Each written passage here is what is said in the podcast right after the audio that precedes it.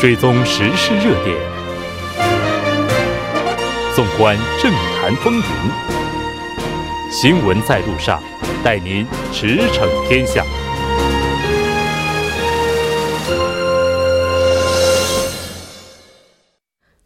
了解最新热点焦点，锁定调频一零点三新闻在路上。在接下来的半个小时，将为您带来此时此刻主要新闻聚焦分析以及数据有话说。广告过后马上回来。您的参与，我们的动力。参与我们的节目，您可以通过手机短信的方式发送短信至井号幺零幺三，每条短信收取五十韩元的通信费用。您也可以登录我们的官网。Tbs 点首尔点 kr 收听更多回放。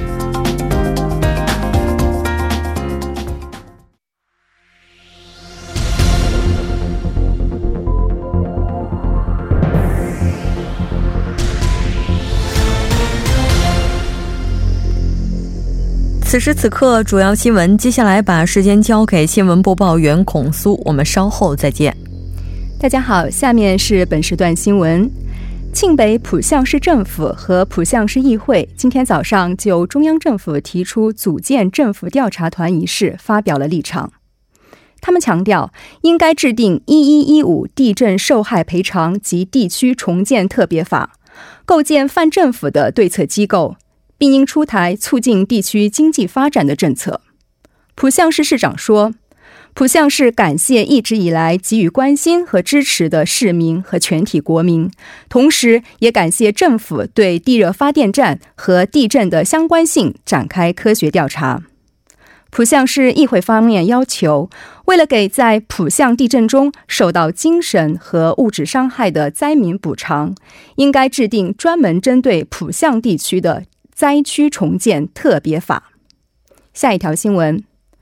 据悉，针对涉嫌杀害青潭洞股票富豪李某父母的中国籍嫌疑犯的拘捕令已下。负责调查本次案件的经济安阳东安警察局称，已经发出对嫌疑犯 A 某等三人的拘捕令。A 某等人和已经被拘捕的主犯金某，涉嫌于上个月的二十五号杀害了李某父母，抢走了五亿韩币的现金。他们在作案之后逃亡中国青岛，警方称将会依据拘捕令向国际刑警组织申请红色通缉令。下一条新闻：涉嫌非法拍摄和传播性爱视频的艺人郑俊英，今天上午到首尔中央地方法院接受审查。郑俊英当天在法院门口朗读了道歉信，他说：“对于犯下无法宽恕的罪行，深表歉意。”承认自己所犯的所有罪行，愿服从法院判决，不做抗辩。另外，他再次向饱受痛苦的受害者、因流言蜚语受到二次伤害的人，以及一直关心和支持他的人道歉。下一条新闻：据悉，去年第三季度新增就业岗位数量超过了二十一万个，不过增速有所放缓。据调查，各个行业就业岗位的增减趋势不均，零售和批发行业的就业岗位增幅较大，而建筑业的降幅增大。此外，各个年龄段的就业岗位情况也有所不同。以上就是本时段的新闻。欢迎回来，接下来马上为您带来我们今天聚焦分析的第二部分。韩国政府调研团日前称，二零一七年十一月十五日在庆北浦项发生的五点四级地震是由浦项地热发电站而引起的。就相关诉讼的一些跟赔偿相关的等等话题呢，我们马上连线来自中国 MNA 中心的法律顾问黄萍萍，一起来进行了解。黄顾问，你好。你好，主持人，大家好。非常高兴和你一起来了解今天的话题。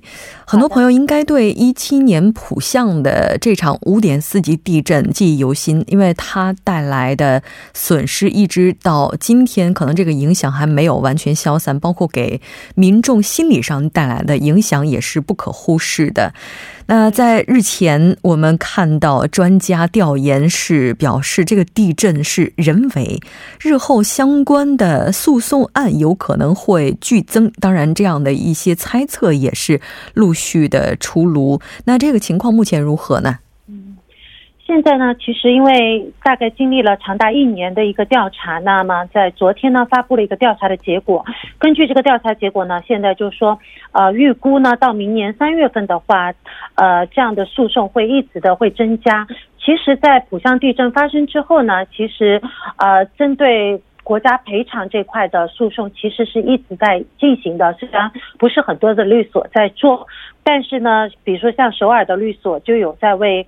呃，为大家免费的提供这样的一个就是呃起诉的这样一个服务的，所以现在预估的话，就说，因为这一次，因为本来地震我们认为是天灾人天灾，那么它就是属于不可抗力的，但是现在根据这个调查报告的判断呢，大家会有一种这样的一种。想法认为它是一个人祸，不是一个天灾。那这样的话，就有可能会涉及到国家赔偿的问题。但是，是不是一定会涉及到国家赔偿的问题，要根据很多精密的证据来判断。而目前从政府的角度上，还没有给出一个明确的一个呃肯定的答复。嗯，是的。那如果这个诉讼真的进入法律程序的话，相关的一些标准该怎么样去测定呢？好的，是这样子的。首先，呃，如果要就说我们说，因为这次为什么会涉及到可能是国家责任的问题？因为是地热发电所，它不是一个私人的企业，而是国家运营，用国家的资金去资助的一个企业。那么我们说当事人是国家，国家如果因为国家的这个行为导致这个。产生了这个地震的话，那么国家应该承担损害赔偿责任。但是国家要去判断它这个损害赔偿责任，它必须要有两个前提的主观条件，一个就是故意或者过失。那我们说国家肯定不会故意去制造这样一个案件，那么就有可能说是从过失的角度去判断。那从过失的角度判断的话，也要去根据诸多的证据去证明是不是有这样的过失的情况。那如果判在判断的过程中，国家的赔偿责任这边，韩国这边的话，与民事上的损害赔偿责任，我们可以认为它是差不多的。这样去考虑，就是说它的根据呢是国家赔偿法这部法律，但是呢，它其实损害赔偿的这个责任跟民事诉讼的程序是有很多相同的之处，当然也有一些差异。它基基本上是接近一个行政诉讼的方式，所以来进行的。是的。在韩国的话，此前也曾经出现过国民向政府提出索赔的案例。对，因为国民向政府提出索赔的案例，就是根据国韩国的国家赔偿法。那像中国也有这样的法律。那其实我们说，在判断的过程当中，其实不是一个呃非常简单的一件事情，因为国家责任这里面，它主要承担的是一个过失的。要去判断过失的问题，以及这个不法行为实际带来的什么样的损害，以及过失和不法行为之间的因果关系。而在这个判定上面，其实是有非常多的严苛的标准来判断的，就像这次浦项的地震一样的。那么我们说，研究所这边出了一个报告，那站在国家的立场上，那产业资源部它有个精密调查团，它的调查报告也是一个很重要的一个判断的指标。嗯，是的。那目前韩国政府这边的立场如何呢？韩国政府这边，首先今天下午，韩国就是浦项浦项这议会就开了一个紧急的恳谈会，然后就发明这个政府的立场，是第一，我我个人理解是这样子的，就是说尊重这样的一份报告，然后呢，根据这份报告呢，进一步的去核实国家在这方面具体的问题，然后。因为，比如说，举个例子，像产业资源部的精密调查团，它的调查结果，如果这里面有个问题是，如果延迟了三年的话，那么这个国家赔偿的这个诉讼的消灭时效是三年。那如果三年时间过了，他可能就无法获得损害的赔偿。所以这块也是我们现在比较关心的一个问题。就是这份报告出来了，那产业资源部的这个调查结果是怎么样子的？那第二个的话，如果按照目前诉讼的。它有一个国家这块的话是有一个诉讼的一个标的和诉讼的一个赔偿的标准的。那如果这样的规模，如果今年确定的话，很多人如果来参与这个，因为好像有五十二万市民，他可以同时，他可以都可以作为这样的一个赔偿对象来参与的话，大概会产生九兆韩元的这样一个赔偿金额。嗯，是的。我们也看到，今天韩国执政党是召开了院内的会议，就这个事件呢进行了讨论。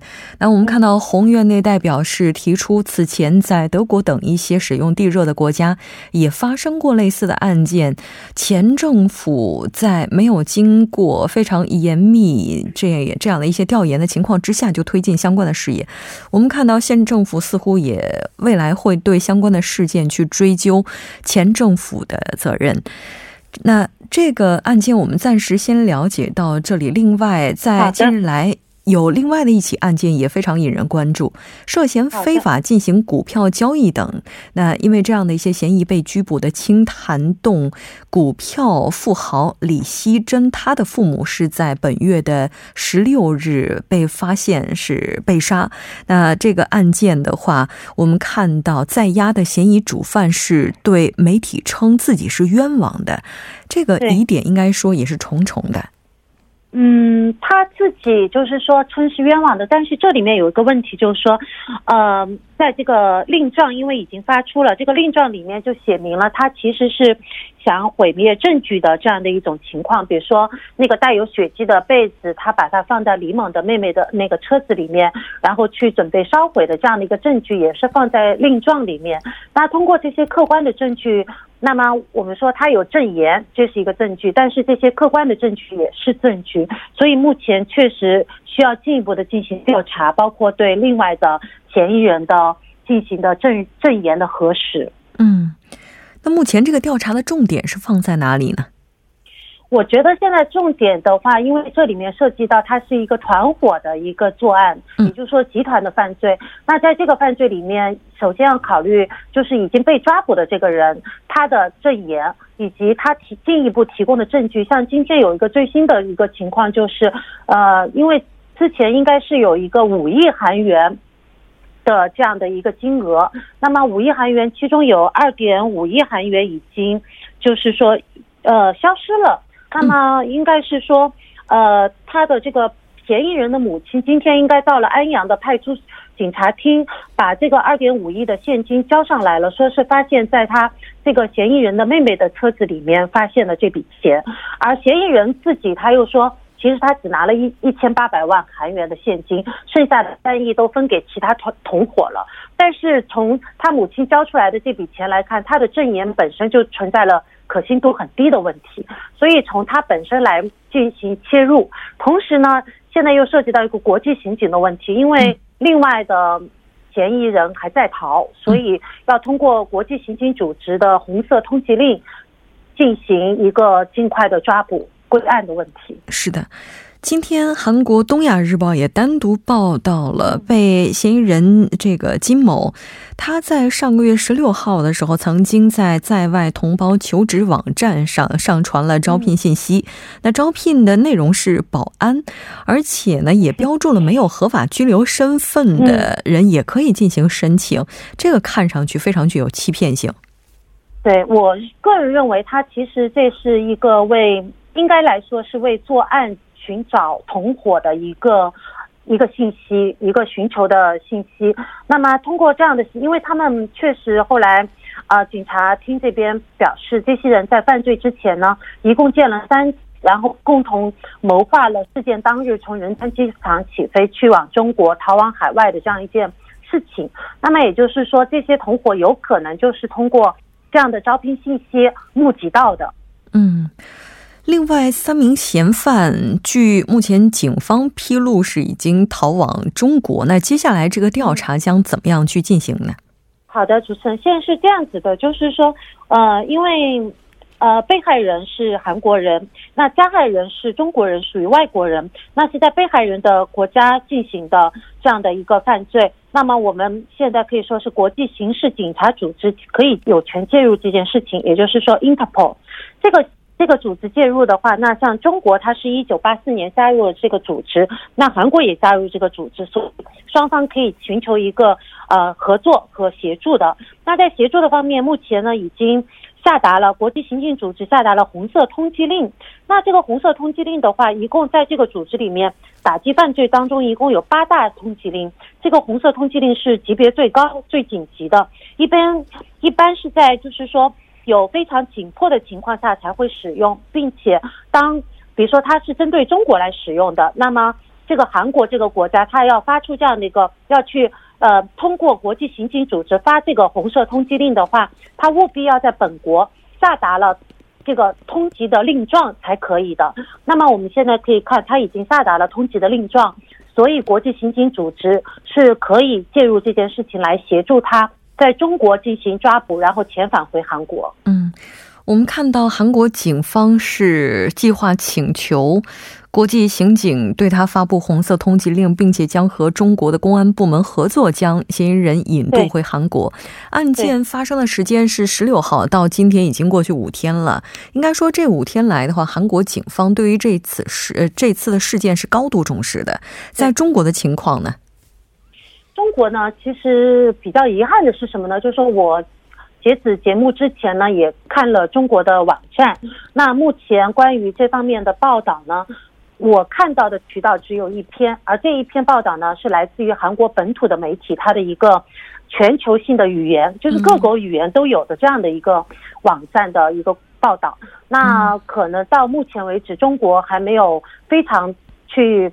呃，引起广泛的关注，但是我相信，因为国际刑警组织的这样的一个影响力，它介入的话，中国应该也会高度去重视这件事情。是的，案件也是愈发的扑朔迷离，但我们相信法网恢恢，诸终将疏而不漏。非常感谢黄顾问带来今天的这一期连线，我们下期再见。好的，谢谢大家。接下来关注一下这一时段的路况以及气象信息。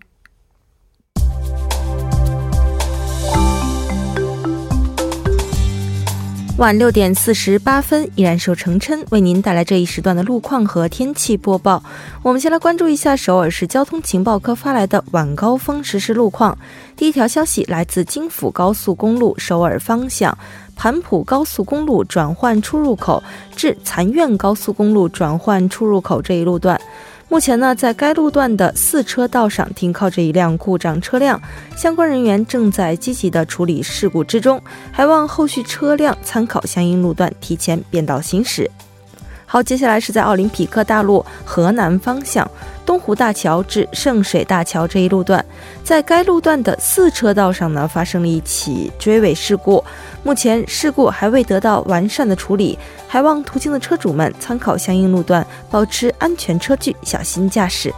好，继续来关注天气。那从明天开始，部分地区呢将会达到，将会迎来一次冷空气的袭击。部分地区呢累计降幅将会超过十度。那气象专家提醒，未来三天冷空气带来的影响十分的明显。中西部内陆一带气温大跳水。虽然呢现在春意渐浓，但是公众的棉衣不要过早的收起来，需要根据天气的变化及时调整衣物，小心感冒。好，我们来看城市天气预报：首尔晴，零下一度到九度。好的，以上就是这一时段的天气与路况信息，我们稍后再见。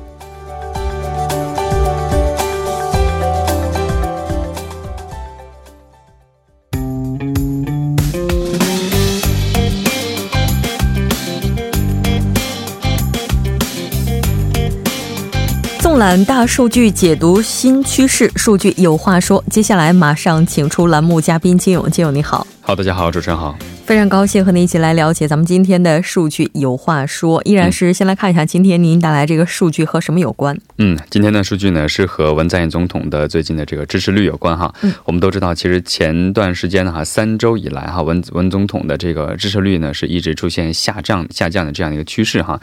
但是呢，今天的最新调查结果出现哈，时隔四周呢是出现了一个上升的现象。